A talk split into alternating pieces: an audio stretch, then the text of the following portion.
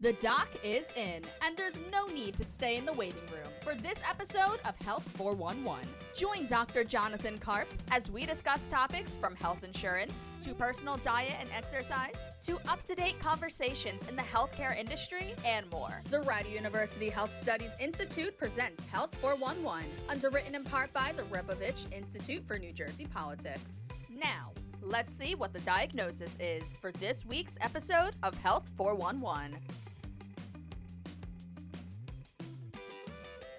1077 The Bronx, 1077thebronx.com.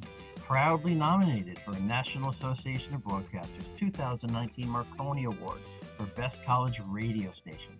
We are recording um, from the remote Bronx studios at Rider University. Welcome to our program, Health 411. I'm your host, Professor Jonathan Karp. The Rider University Health Studies Institute and the Rebovich Institute for New Jersey Politics presents Health 411, truthful health information to expand knowledge and perspective. This program communicates cross-disciplinary perspectives affecting health and wellness, public health, healthcare policy, and the business, as well as the politics of health and healthcare. I am here today with our student producer, Amanda McLean, and our guest, John Fair, all the way from San Diego, California, where John uh, works at Daré Biosciences, and we will ask him more about that. Um, John is a successful by a Rider graduate, and so we will hear about his story. So, welcome, John. Thank you, Dr. Karp. Wonderful to be here. And it's great to have you uh, contributing back to where you went to college. Um, so, why don't we begin by uh, you introducing yourself to our listening audience? Tell us a little bit about your background, um, how you started at Rider, and how you ended up um, in San Diego in the biopharmaceutical industry. Yeah, yeah. I like to call it uh, like career plinko. If you're familiar with the Price is Right game, where you just put the puck at the top and see where it lands. So uh, yeah, no, I got. Uh, I've been very fortunate over the years. Rider was certainly very influential and helpful along my career path. But I'm I'm sort of a liberal artist, I guess. Is really where I kind of started in my uh, undergraduate work, and because I had a lot of broad interests some of which were science, but some of which were business, and some of which were humanities, and couldn't quite make up my mind. So liberal arts was the right way to go for me. But then uh, kind of quickly was able to pick up an opportunity in life sciences, really working on the commercial side, kind of the advertising promotional side of, of the business. So got an opportunity to kind of learn it from you know the marketing end and then over my career i've sort of slowly moved backwards uh, through uh, kind of product development and early stage development. So uh, it, has been it's been a great experience, a great ride. Uh, I did get to California about six years ago, uh, San Diego, which is a wonderful place to live, and and certainly in these COVID times, it's a good place to sort of quarantine. Um, and yeah, it's excited to uh, to be part of the the we call it uh, DARE, but you can say DARE, whatever you whatever, whichever you prefer. Uh, biosciences, we really are looking to do some interesting, exciting things with women's health. Well, let, let, let, me just take a step back for any students who might be listening. Um, and your back, your, your summary sort of said that you know a comprehensive like liberal arts slash business university was a good fit for you. Like Rider, what did you major in when you were a student here at Rider? Yeah, so uh, uh, you know, again, that liberal studies kind of uh, degree was was perfect for me because it actually allowed me to major in a lot of things, sort of broadly, and not really have to you came through the College of Continuing Studies. Exactly. Yeah, yeah. So I was uh, I was able to not necessarily have to kind of pin myself into a particular area. Although I will say I, I did I did take a lot of business courses undergraduate, um, a lot of finance, accounting, marketing, uh, you know, organizational dynamics, all the stuff that you know has come to you know come to come in handy over the years but i also did have a lot of humanities courses philosophy courses you know music appreciate stuff that you probably wouldn't have to take if you had sort of anchored yourself into one track or another uh, which i do think at the end of the day does help me in my role my role as you know as chief strategy officer is to really think broadly about the business and not just about necessarily the products but about the consumers about the landscape about policy so you're really integrating a lot of information and trying to synthesize a lot of things simultaneously and make it all make sense. And so that that background really helped me. I think. Well, me, as, so uh, as a faculty member here, I, I hear almost almost any time I'm advising a group of students, I hear, "What can I do with a degree in dot dot dot?"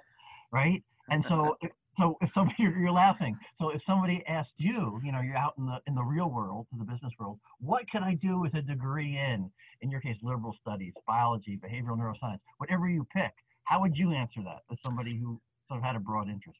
Yeah, no, that's I think it's a great question. Um, you know, I, I think it's first is get the degree, do well, you know, do well, try to try to come out with a, a, a good GPA and, and some, you know, accreditation uh, if you can. So so study hard and, and, get good grades. And then I think you know when you kind of get into the marketplace, especially if you're not going in hard science, like if you're not going to bench top uh, kind of research and development, or if you're not going into accounting and finance, there are a lot of opportunities you know, in life sciences um, that don't necessarily require you to have that hard science background. So you could get into, you know, you could become a sales rep, you could work at an advertising agency, work a communications agency. You can get a, a lot of experience and exposure to the industry coming at it from a different perspective. So um, I don't know that I have direct corollary advice for you. Like if you get a liberal studies degree, you'll be able to do this, but you can do a lot of things. I guess is my is my observation. And so, in in your career path, being being more of a, a, a having a more broad, wide approach uh, has helped you more than if you were a specialist or if you were more myopic, just focused in on like what is my, you know, yeah. Like if you were a, let's say a biochemistry major and all you did was biochemistry and you only thought that way, um, that would be a very narrow way of looking at one's career path. I, I think so. I think so. But but obviously, you know, our chief scientific officer spent his whole life uh, in you know mm-hmm. in biochemistry and he's done very well and he enjoys what he does so i think i yeah, think I'm it's uh i'm just saying that for our career path yeah don't want to be so specific exactly yeah no and i think what what it did for me what was useful for me was it helped me figure out where I wanted to concentrate. Because then, you know, for me, I went on and got a master's degree. I've done continuing uh, education. I, you know, I went through a, program at Stanford University around mergers, acquisition strategy, and really doing like that financial analysis and understanding how to value a company and how to value an asset and doing all the spreadsheet work that you've got to do. So it kind of helps you start. I mean, the, the funnel is a little bit wider at the beginning and then helps you kind of narrow that down to where you want to take your career, where you want to go. I did look at your sort of resume summary that's on the Daré Biosciences website. And so along with, you know, Rider University, where you got your undergraduate degree, I saw the University of Pennsylvania, Stanford. Um, and so another thing that's been successful to you is not just you finish college and you're done. Yeah. I mean, it, it sounded like you kept going. Yeah, I, I kind of feel, and that's that's advice I always give. Anyone asks me, that's that's the advice I give. Just it's embrace continuous learning, keep going. You're never done. The undergraduate's not you're not done. you know, you're you're gonna have to you're gonna have to keep going, uh, and you're gonna want to keep going. I think it's just gonna help you at the end of the day. And like I said, for me, you know, as I continue to emerge into this field and get familiar with you know what it was and how it worked and what I wanted to do and where I wanted to make contributions, it helped me narrow my focus and then you know informed what I did for my graduate degree and informed what I continue to do for you know additional education. And so you're sort of a, a business guy in the world of science. Yeah, I think that's fair. I think that's fair. And so yeah. your, your official title is a chief um, strategy officer, and I paused there for effect. I, I, could I could call you chief, but um, what you're laughing? What does a chief strategy officer do in the the world of biopharmaceuticals? Yeah, that's a great question. So it's really the business side of the the business essentially. So I work really closely with our CFO, uh, chief financial officer on investor relations and working with the financial community and trying to get them to understand that what we call the value proposition, which is essentially what the business is trying to accomplish. Uh, I work with, with partners and try to do partnerships, so out license our products, get you know get big pharmaceutical companies to take our products and commercialize them. I work with developers and academic institutions to in-license products, so you know bring new opportunities to the organization, and then think broadly with the CEO about what do we want to be in the next five years and what do we need to do to get there? What does the organization have to look like uh, to accomplish those goals? And, and just to connect that to what we are talking about before is like you need to understand like business but it sounds like you also need to understand the science and the products and some of the things we'll talk about later in, in on health 411 and other segments but you need to understand both sides of, you do. yeah for sure for sure. And one of the nice things about the life science at least my experience uh, in life sciences world is that you can in, in biotech is you can kind of specialize within that broad umbrella. So for us we're in women's health. So as a non-science guy, it's easier for me to think about the women's health therapeutic area and the and the products that are in there and the and the you know opportunities that are in there than to try to think about you know the human system writ large. You know that becomes mm-hmm. overwhelming. But if i'm just thinking about certain certain opportunities or certain therapeutic areas that we want to address uh, it, it, gets a little easier to consume. Yeah and and i and, and i think that's part of um, what we will talk about and that would sort of be you know your broad education and that your broad education um, allowed you to learn sort of how to learn new disciplines. You didn't go to college, or I'm willing to bet your master's degree or your, your other ex- extra training. You didn't go to specialize in what Daré does, which is women's health products, which we'll talk about, is that you learned and you had the confidence that you could pick up the things you need to know, but you had the skills to be successful in the, the on the business side. I don't mean to put words in your mouth. No, you you nailed it. I couldn't have said it better myself. Honestly, I mean, you kind of learn how to learn, and you learn uh, the best way to you know uh, kind of you know, um, aggregate information, synthesize information, and then apply information. I mean, that's really what you're doing on a daily basis in any kind of job. And it, so life science is no different. It's a little bit more technical, uh, but at the end of the day, you know, you're you're trying to need, right? You're trying to f- figure out how to deliver a product that you know meets a need that's currently not addressed, um, and and that's the goal of so many businesses out yeah. there. And, and so so I'm smiling and you're smiling because I'm saying this for any students who might be listening who might be asking another question. You know, you know, why do I need to take this course? What am I going to do with that? Uh, and and they're sort of missing the big picture that you're sort of uh, planting a seed for we're going to have to take a break uh, for some brief underwriting announcements at the end of this segment, but we'll be right back for a conversation with John. You're listening to Health 411 on 1077 The Bronx and 1077thebronx.com. This is Health 411, truthful health information to expand your knowledge and perspective. The Rider University Health Studies Institute presents Health 411, underwritten in part by the Rebovich Institute for New Jersey Politics. We're back with Dr. Jonathan Karp, only on 1077 The Bronx.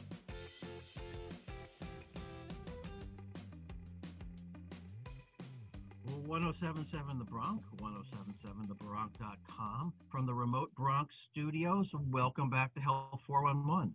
I'm Professor Jonathan Karp here with Mandy McLean, our student producer, and we are talking with John Fair from Daré Biosciences out in California. And John is a Rider grad um, who made his way out to California and is now in the, the world of life sciences, in the biotech world. And he's the chief strategy officer for Daré Biosciences. Can you tell us a little bit about what this company does? You mentioned before it's involved with women's health issues, but can you be a little bit more specific? Yeah, for sure. You know, so what we've observed in the in the marketplace is that women's health products, the women's health category, it's a really important category, tremendous amount of unmet need in the category, we believe. But what happens is now there's a little bit of pressure on big pharma to really place their bets in areas where there's going to be a, probably a better return on their investment and return by value return on their investment. So they're investing in things like orphan drugs, rare diseases, immuno-oncology. That's where they're really putting their research dollars. And so what we found is that there's a, a gap now. So there's a lot of development happening kind of early stage in women's health, but then there's no real big pharma to kind of come in and, and really accelerate those programs through the R&D process. So we saw that misalignment as a real kind of value creation opportunity where we could come in, find really interesting innovation early stage, develop it through, you know, what we call a phase two or a phase three program, and then license it out to big pharma. So kind of really become that accelerator inside the women's health ecosystem. And the model has worked really well. We just did our first announcement with uh, Bayer Pharmaceuticals earlier this year on one of our women's health programs uh, which was great validation of the of the business model, and and ha- should have some more coming in the future. But um, but that's the idea, and and these aren't necessarily like life threatening conditions, but they're really onerous conditions that really impact the quality of life for, for many women. And so we feel these are important issues. Uh, I'm going to interrupt for a little bit. Yeah. Can you narrow that down a little bit? Because when you say women's health, you know, you and I might have an idea of what that means, but for yeah. a general audience, like, is it like, is it you know healthcare products that you might buy you know at you great know, question. pharmacy? Yeah. Is it prescription stuff? Can you be a little more specific yeah. about what you mean by that? Yeah no that's a that's a great observation. So yeah these are prescription products that would really address conditions like um, vasomotor symptoms as a result of menopause, for example. And these are, you know, challenging conditions where you get hot flushing and night sweats and you know, and at any sort of random moment, you know, your body temperature just, uh, you know, accelerates and you start sweating, and it's it's uncomfortable and um, it's it's really random, um, unfortunately. And you know, we're trying to find better ways to deliver those products to, you know, to kind of smooth out those symptoms and create a better quality of life. Um, that's just sort of one example. There's a, there's a variety of, of conditions like that in women's health. A lot of them are hormone mediated, so you wind up, you know, kind of trying to put hormones back in safe ways and lower doses, trying to deliver them in different delivery formats. This is really the, the focus of our company. But it's you know these are these are these are conditions like I said. There's not necessarily a cancer, but it's you know it's all these other persist, sort of persistent, you know, um, difficult quality of life impacting uh, pro- problems that women face. Right, and your model is not so much to create these drugs or potential products too i would think. It's not just drugs but it's it's to find pharmaceutical companies who develop these things who have decided there just isn't a you know a big enough market for you know a bms a j&j and then you guys will take them over and run them with the idea to, you know to help quality of life. Yeah yeah that's that's um that's basically right. Uh, so we actually do find a lot of our innovation from kind of either young companies, early companies, uh, so not real big pharma, but kind of small mm-hmm. emerging pharma or academic centers where they've done like a proof of concept. Um, so for example, we, we licensed these, uh, this ring technology that was initially developed out of the MIT labs.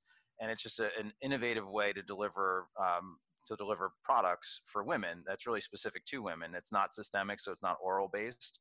Um, but you know that's a technology that got to basically a proof of concept and then needed capital and technical resources to get it further down the line. And ultimately, we're hoping that you know companies like BMS or J and J or you know fill in the blank uh, become interested and then want to take those programs in, into market.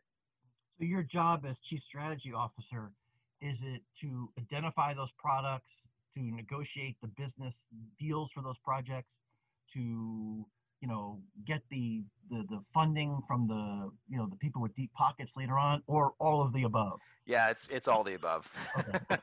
it's all the above, and uh, and that's what's great about it. It's because you get to wear. And a guy like me, I guess, going back to my liberal you know studies or liberal arts background, I like to wear a lot of hats and like to do a lot of things. So job like that's perfect for me because I'm doing something a little different every day. Um, so to your point, you know, we're looking at the market landscape and figuring out, you know, what is a market opportunity look like? Where are there some unmet needs? And then going back into the development community and seeing who's developing products or, or technologies against those unmet needs, and then starting to talk with them about maybe acquiring that product, and then actually doing the licensing, the in-licensing transactions, uh, helping to support the development of those programs, and ultimately doing the, the deals, the out-licensing deals as well. So it's a, it's a broad mandate. Am I wrong in thinking that these quality of life issues are potentially very, very lucrative? And by analogy, I'll talk about um, um, uh, uh, Viagra for men. It's you know Viagra for men. It was a the, you know, the history. The drug failed as sort of a heart drug, but it was a great for a quality of life issue that improved you know the ability of males to sexually function um, when other things were not working. Um, and is that sort of like the niche? Absolutely. Yeah, you've you've absolutely hit the nail on the head. And Viagra is a great example because we actually do have a program in in the company that's really it's it's essentially it's called female sexual arousal disorder, which is erectile dysfunction for women, essentially. So what erectile dysfunction is for men, female sexual arousal disorder is for women, and we're using sildenafil, which is the active ingredient in Viagra, we're just not delivering it in an oral formulation because the oral formulation for women at the therapeutic dose is just really difficult to tolerate. That's one of the, the challenges of trying to like, you know, just apply science to a, a broad population, not really thinking about, you know, how women differ from men. Well, so there are side effects even with guys who take it systemically as a pill because there are visual kinds of things that can go wrong. Exactly. Cardiovascular issues. Well, uh, exactly right. Yeah. And and so what we got excited about was our partner figured out a way to take sildenafil out of that oral formulation, put it into a topical cream that could really be applied locally. So then you avoid all those first pass metabolic issues, mm-hmm. all that all those systemic effects that you would traditionally get, eh, but you get the therapeutic benefit. You get the local, you know, basically um, benefit that you're looking for. So it, it was kind of the best of both worlds, and it's a, it's an exciting program. And to your point, it's not again, it's it's a quality of life issue. It's something that you know wasn't talked about a lot before there were products uh, in the erectile dysfunction side. We feel like it'll be the same for women. It's not talked about a lot. FSAD is not talked about a lot in the community until there's a product that actually addresses the issue. And then we think there's at least 10 million women out there who suffer from you know arousal disorder uh, and are in distress that's kind of the criteria uh, for the diagnostic but there's no fda approved product so this would be kind of a breakthrough in that in that regard yeah, and, and so the potential for a lifestyle kind of drug is financially is huge. It is. You know, it, it, yeah. It, it, it, it, is big. So just uh, you're making me think too, and, and this is sort of this could be applied to not just the the cream that you're talking about, but do you get a lot of or you know in the industry some backlash about working for a woman's health kind of thing? Is there any, especially in today's political world, um, about you, you know what I'm asking? Yeah, yeah. you know, it's um, it's interesting. It's a, it's a great question. I think uh, for the most part, no. I think for the most part, people understand that you know what you're trying to do in the in the uh, development side is create new products that address unmet need. They're gonna. We work in a highly regulated industry, right? So these programs go through you know early stage development, non-clinical, clinical programs. They have to go through human trials. So everything you're doing is above board. It's completely available to the public and, and to the agency. So you're not doing anything kind of behind the scenes. Everything you're doing is out in the open. And so we we never hide, you know, what we're trying to do or trying to accomplish. And uh, you know, yes, you will get occasionally people who are kind of try to take shots at that, uh, you know, at this at this sort of segment. But by and large, you know, most people understand and sympathize and are excited to have new programs for women. Yeah, and so in a sense, um, I want to say, you know, eight, ten years ago, um, the National Institutes of Health made a conscious effort to do more research uh, involving women and females, um, and not just with humans, but also with animals to make sure studies were not just done on male animals, but also female right. animals.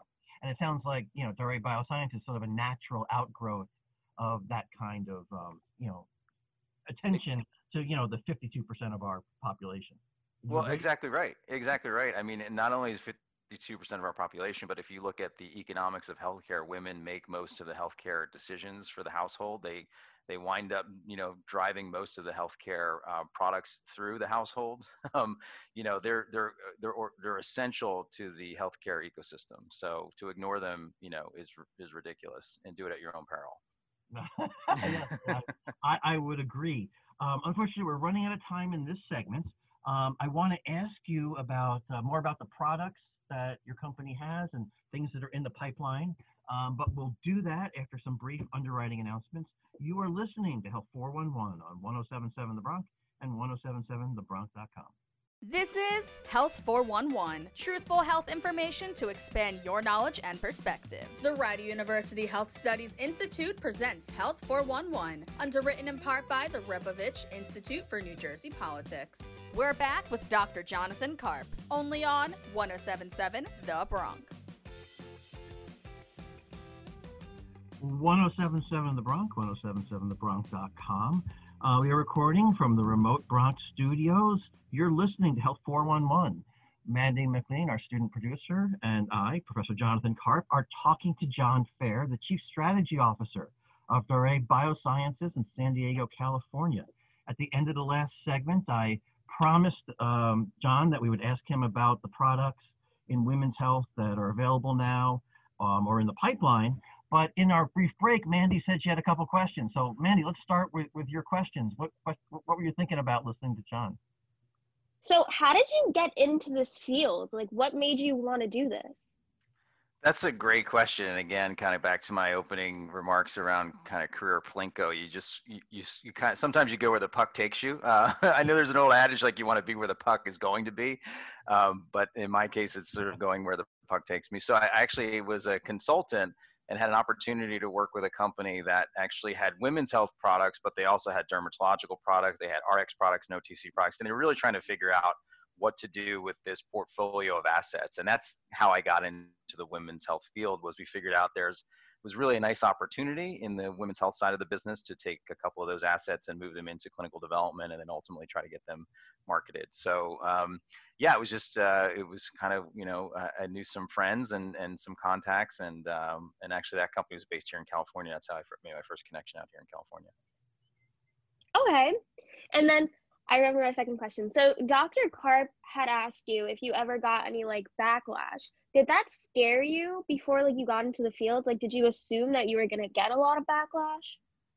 Not really. And I think, you know, it's um there's kind of two worlds I think we live in. One if you're in the life sciences or pharmaceutical development um, or pharmaceutical manufacturing world, uh, you know nobody who's in this ecosystem or is surrounded uh, uh, or surrounds this ecosystem is really sensitive about uh, women's health indications or women's health products. There are some obviously there are some issues ideological issues that you know kind of uh, collect around the edges i would say. But but by and large like i said earlier i think you know broadly speaking people are supportive of of having more products available for women and being able to address unmet needs in women's health. So it's it's really not it hasn't really been like a lightning rod uh, in that regard. Okay, I get that. So can you tell us, John? Um, and don't be afraid to you know pitch the company a little bit. Uh, uh, what are some of the products that you guys have available and tell us about those, and then you can segue. What are some of the things that are in the pipeline in the different phases of research down the path? Sure, sure. Well, thanks for that, Dr. Karp. Uh, yeah, so I mean, what we've tried to do at Daré is be really disciplined about the products that we acquire or license, and they really have to meet four criteria. One is they have to be partnerable, meaning at the end of the day, if we're successful at developing this product, it has to be able to, to get into the hands of a large pharmaceutical partner to be able to, to move into the market. Uh, we like products that have a, an existing uh, data package or proof of concept. So there's obviously some established work that's been done that demonstrates that this mechanism of action is going to work or this product is going to work or this formulation is going to work.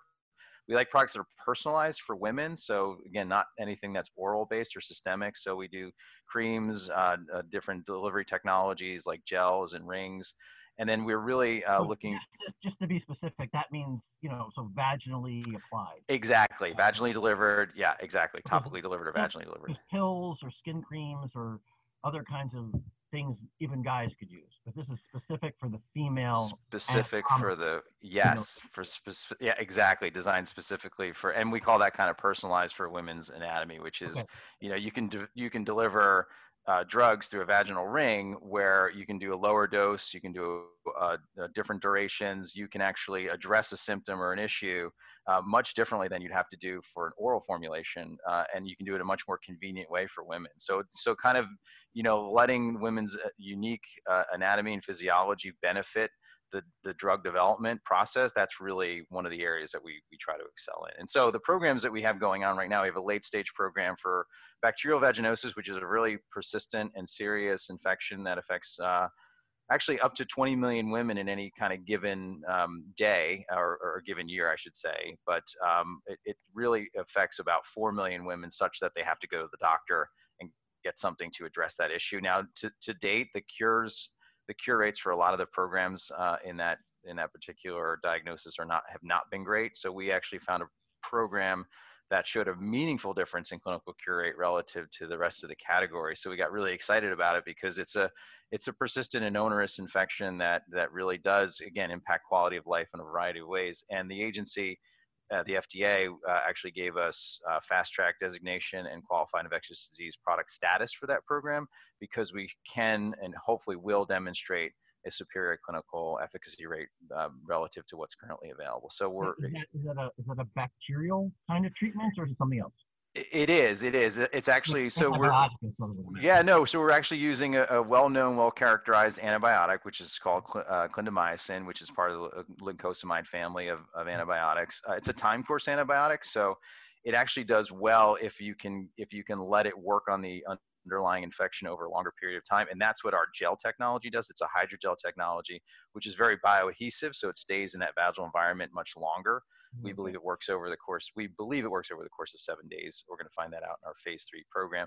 But um, you know, the the benefit, the opportunity then is to really deliver one-time dose that mm-hmm. works up to seven days. That gives you a better outcome than what's currently available. So that's and it's and it's put where the infection is. exactly. localized, and I would also put forth the side effects that many people have with antibiotics would be significantly reduced because they're not systemically in the bloodstream. That is our hope. I can't say I can't speak to that yet because we don't have the data, but that is our that is our goal. Where is that product in terms of clinical development? And can and, and I'm going to ask you, and you're, you're going to answer a phase with a number, but can Yeah. you also explain what those numbers, what Yeah. phase one, two, three, sort of mean? Absolutely. Yeah. So it's a, it's in phase three, which is really the last phase of development before you would file for the indication. So we are uh, we are in the last stage of development on that program, and actually the trial is just concluding. We think it'll be done uh, before the end of this year. We might even have the top line data readout before the end of this year, and in which case that would enable us to then file the new drug application, the NDA, early next year, and then the agency reviews that package, and then they give you an approval or not, depending on you know what they decide by the end of next year. And you also mentioned that so the phase three would be a large clinical tri- past proof of concept, it's past all that stuff, it's past animal studies. These are Yep. a, a, a, a, a big population of people. And I just want to point out that you mentioned that this particular product for your company is being fast tracked. And I, I just want to point out for the listeners that science is still going on, even in the age of COVID. And COVID is not the only thing, the vaccine development, that's being fast tracked. Yeah. So, I mean, science is still going on. Um, you know. No, that's a great point, and uh, and it- circles back to some of your earlier comments, which are you know the, these are even though they're not life-threatening conditions, they are serious and significant, and in the in the context of bacterial vaginosis, it's not something that you could you know handle from a telemedicine standpoint. So she actually does need to come in and see her provider, get a diagnosis, and then get treatment. So in that regard, you know, COVID didn't really interrupt our program because it's still it's one of these conditions that has to be dealt with. Um, and and yeah, you're right. Science continues to move on um, alongside of COVID. Cool. And I, I'm sure that's not the only product that you guys are working on. Can you tell us about- no, yeah. So the you, you could you could pump the company. up. well, thanks, thanks. I appreciate that. Uh, yeah. So really, the next uh, the next product in our portfolio is a product called Ovaprene, which is that's the one where we did the partnership with Bayer, and that's in the contraceptive space. So that's looking at really uh, hormone-free contraception. So if you've looked at contraception broadly over the last you know generation, uh, 30 years, it's really managed through a hormone essentially, so a hormone pill or a patch or a ring. Um, but increasingly over the last 10 years or so, women are really starting to kind of rethink that hormone load and what hormones potentially do to them. And some have really onerous side effects as a result of taking hormone uh, contraceptive pills. So, you know, the need for non hormonal solutions is great. And uh, right now, there's not a, huge variety. So, you have like the condom, which is hormone free, but it's not woman controlled, right? It's man controlled, or diaphragm, which is not exactly convenient Uh, or you go to like an IUD, a copper IUD, which goes like all the way to the other end of the spectrum where you've got like 10 years, you know, of coverage versus something on demand. So there's really nothing in that. What we saw as an opportunity to do something that was, you know, not long acting, but not short acting either, not something you have to do on a daily basis. So we, we have this interesting vaginal ring product that um, is hormone free. It doesn't release any hormones. It has an active, it's called ferrous gluconate, releases iron, which uh, creates a spermiostatic environment. And it also has an, an interesting polymer um, knitted barrier in the center, which prevents sperm from entering the cervical canal. So the combination creates a really uh, um, effective contraceptive solution without the use of hormones. Uh, and that's a program that Bayer got really excited about because, you know, they're one of the leaders in contraception. They market Mirena and they're looking to extend their franchise and, and get into the hormone-free Yes, space. so this works by both being a barrier method and a spermicide method. So this is not like a doesn't have the like the controversy of like an RU46 kind of thing, which prevents implantation after fertilization occurs. Well, exactly right. Yeah, yeah, no, for the- for exactly right. medical adoption, which is- yeah yeah no this is uh this is so if you think about there's a there's a, a, product out there called the NuvaRing, which is a vaginal ring, but that uses hormones to essentially uh, suppress ovulation. This is sort of the same idea of a ring embodiment, but it actually has a, a knitted barrier in the center, which creates that barrier effect. And the ferrous gluconate creates a spermiostatic effect. So the combination of the two create a really effective, we believe, contraceptive opportunity without the use of hormones. And that, yeah. And- So, so just to say, the word iron shouldn't scare anybody because it's not getting into the bloodstream. Um, and so it's not getting in the bloodstream. It's not going to get into the brain and cause you know learning difficulties. Oh yeah. I'm no, that's a great that's a great point. Yeah, it's they're lo- extremely low levels of iron being released from the ring, and they're really in concentrations that really only show up around the ring, and such that they just affect sperm motility. So essentially, they cleave, just to get you know Oh, yeah. specific, they so- cleave off the tails of the sperm. Please do it because we started Yeah. talking about the meshing of the business and the science. yeah, yeah, And yeah. I really appreciate that you can appreciate that you can talk both. Yeah, so the, the spermiostatic environment created by the ferrous gluconate cleaves off the, the the tails of the sperm, so essentially they can't swim anymore. And once you you know prevent a sperm from swimming, you've just uh, basically it's it's it's not relevant anymore. Uh, and then the barrier itself creates an aggregated um, uh, it, it- we call it a tortuous barrier. It's a matrix, and sperm have uh, difficulty swimming navigating it. Number one, and number two, once they are damaged, anytime a sperm gets damaged, it doesn't have any ability to self-repair. So as soon as it's damaged, it's done. So the combination of the two really create the opportunity to have an effective contraceptive option without using the hormones. Oh, very cool. And uh, uh, and I'm sure there's more. You want, you want to pick a a, a, a, um, a couple that are another one to highlight, and uh, we have a minute or two before we need to take a, a break. For the Sure. next segment. Yeah, well, and, and just going to the other end of the spectrum, you know, we um, we're we're not necessarily all about you know not hormones or hormones. We're we're sort of agnostic. We want to make sure we're developing the right product for the right patient at the right time. So if she doesn't mind hormones or can tolerate hormones and and wants to you know use a hormone method to manage fertility, we want to do that too. So we actually have a really interesting program. We call it LARC one, and LARC stands for long acting reversible contraception. That is like if you look at the spectrum of contraception, if you really want uh, a, a really uh, good solution that's just short of doing something that's a more permanent solution, you know, you're going to use a LARC, and that's like an IUD or an implant. And for us, we've got this program is actually uh, being co-funded uh, uh, with the Bill and Melinda Gates Foundation, uh, helping us develop this this opportunity. And it's a really neat uh, kind of digital integration of uh, a product and a technology. So it, it will have the ability to let the user turn it on and turn it off at her convenience so that she can actually yeah manage her fertility on a much more customized basis. Because right now if you get a LARC you have to have it inserted and then you're protected for as long as, as it's there. But the minute you want to return to fertility you have to have it removed uh, and then you know you have to make a decision as to what you're going to do once you have Oh, after you have your child. So in this instance you can just literally turn it off um, you know return to fertility have a have as many children as you want and then turn it back on and- Oh my God, that's fascinating. So we're going to have to hear more about that. That's Yeah. a fascinating idea. sure Um, I sure can see why the, the Bill and Melinda Gates Foundation is interested in that. But we have to take a break for some underwriting announcements. You're listening to Health 411 on 1077 The Bronx and 1077thebronx.com.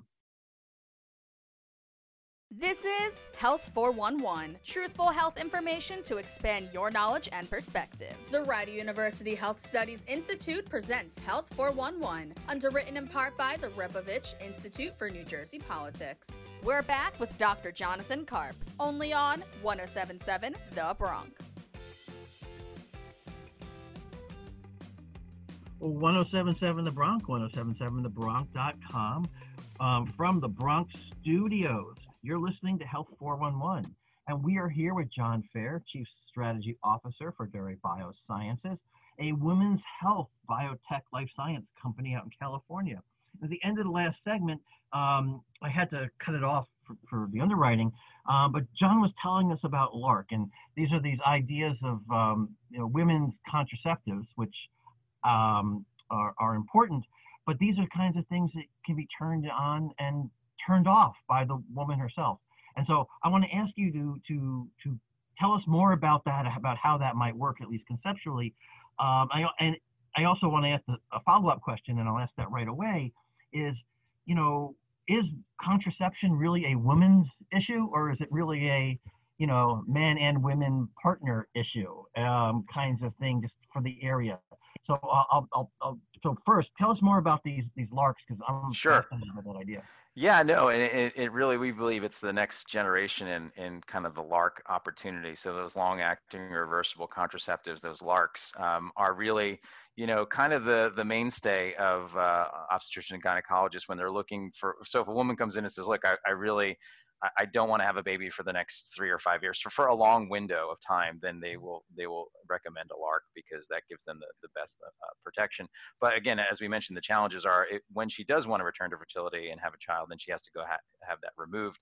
But in this instance, as we're developing this technology, it has that digital application, the opportunity to really turn it off. So it, you don't need to have it removed every time you want to go and have a child. You just literally turn the device off uh, have your child and you can turn the device back on. And the idea there is just giving you much more convenience and flexibility and control. I'm, I'm envisioning a an implantable device that has to be charged or has a battery or like like a pacemaker kind of thing, but I, am much smaller. But you yeah, like yeah, you're in you're you're in the right neighborhood. You're absolutely in the right neighborhood. Yeah, yeah, and a lot of the um, a lot of the technology now, the medical device technology, especially when it comes to battery life, has evolved such that you can do a long-acting device like this because of the low power requirements it would need just to release enough drug uh, for a month. You know, just to open an aperture and release that product and have it then, you know, basically um, uh, diffuse out through the body. It doesn't doesn't require a lot of energy, and so you can now develop devices that have this long shelf life or long life opportunities without having to have a big bulky pack, you know, associated with it. Right. So the technology's gotten really great to to miniaturize a lot of this stuff. And if you could do it locally, like you know where it's going to work. Well, actually, let me let me ask you: this, Is the idea that this this, these devices, um, the long-acting contra- reversible contraceptives, would work sort of on the brain like birth control pills do, or would they work more locally in you know in the uterus, fallopian tube, that kind of thing? Yeah, so they work very similar to the way that your hormone contraception works, which is that they release, uh, in this case, it's levonorgestrel, which is a you know kind of tried and true product in the contraceptive space. Uh, and again, just to suppress ovulation and just to kind of you know prevent uh, uh, um, pregnancy from occurring. So it works the same way, which is great because there's nothing we have to develop there. It's really all the development now is around the technology and the device mm. and getting it to you know release uh, over that longer period of time. Where would one of these devices be implanted?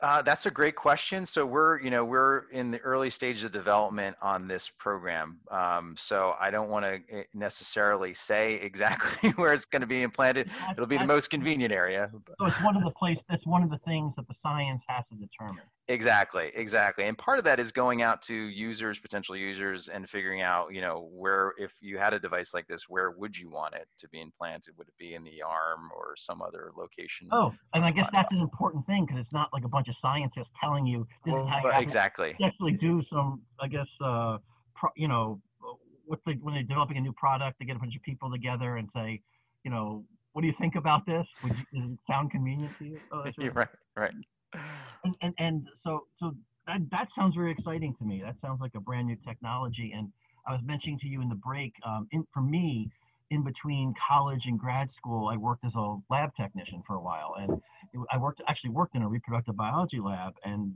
back in you know those days, uh, it was like you know the, the mid 1980s or ish. ish um, you know, we were we were doing like subcutaneous elastic implants.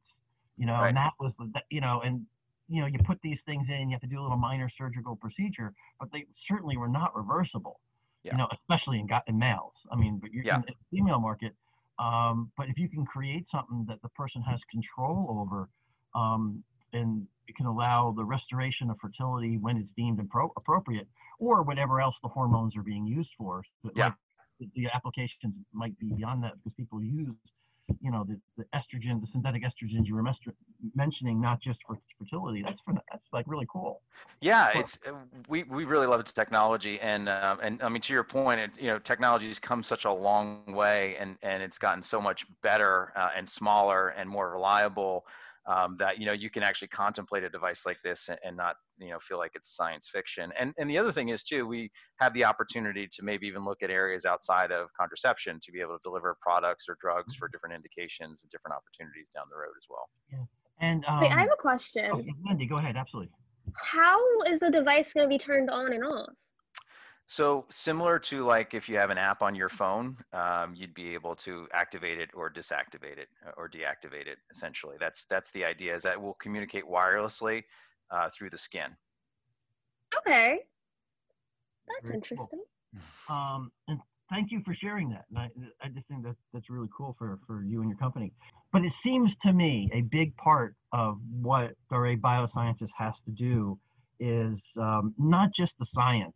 It seems to me there's a lot of increasing of awareness um, for patients, for consumers, for physicians, a whole but it seems to me a big part of your company could just be getting the word out there and um, um, I happen to know, you know, you and your, your CEO visited at least remotely in this Zoom world, Rider, and and so are those things sort of connected? Is a big part of your business just getting awareness that these awareness out there?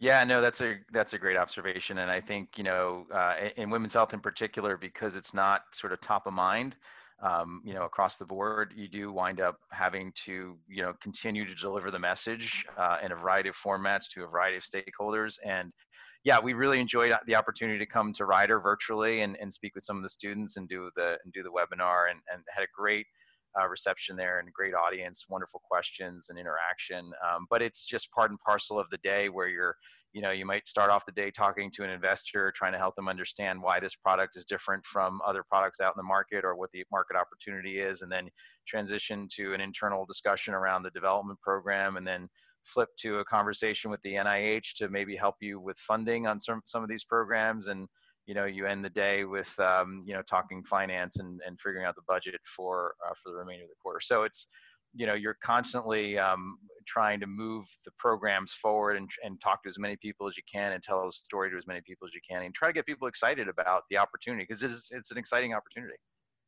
Yeah and for the right person who's excited about what they're doing it could be a very very exciting career path. Oh we're going sure. back to where we started. For somebody who's looking for a job where you're doing you know working on the assembly line doing the same thing every day and you, you, you know like one of the things I say to students, and I want to ask if this is consistent with what you're saying, is like your job really doesn't stop. Like when you leave work and go home, you know, it sounds like your brain has to continue to be engaged. You have to keep thinking. But there are people who don't want that. There are people who want, you know, when they check out at whatever, you know, five, nine to five, they go home and they don't think about their job at all. This is not the world that you live in. No, no, it's not. It's not. You have to be. I, I you know, I use the phrase. You have to be comfortable being uncomfortable, um, because every day is going to throw you a curveball that you hadn't anticipated. And you do, to your point, Dr. Karp. It's it's not a it's not a nine to five.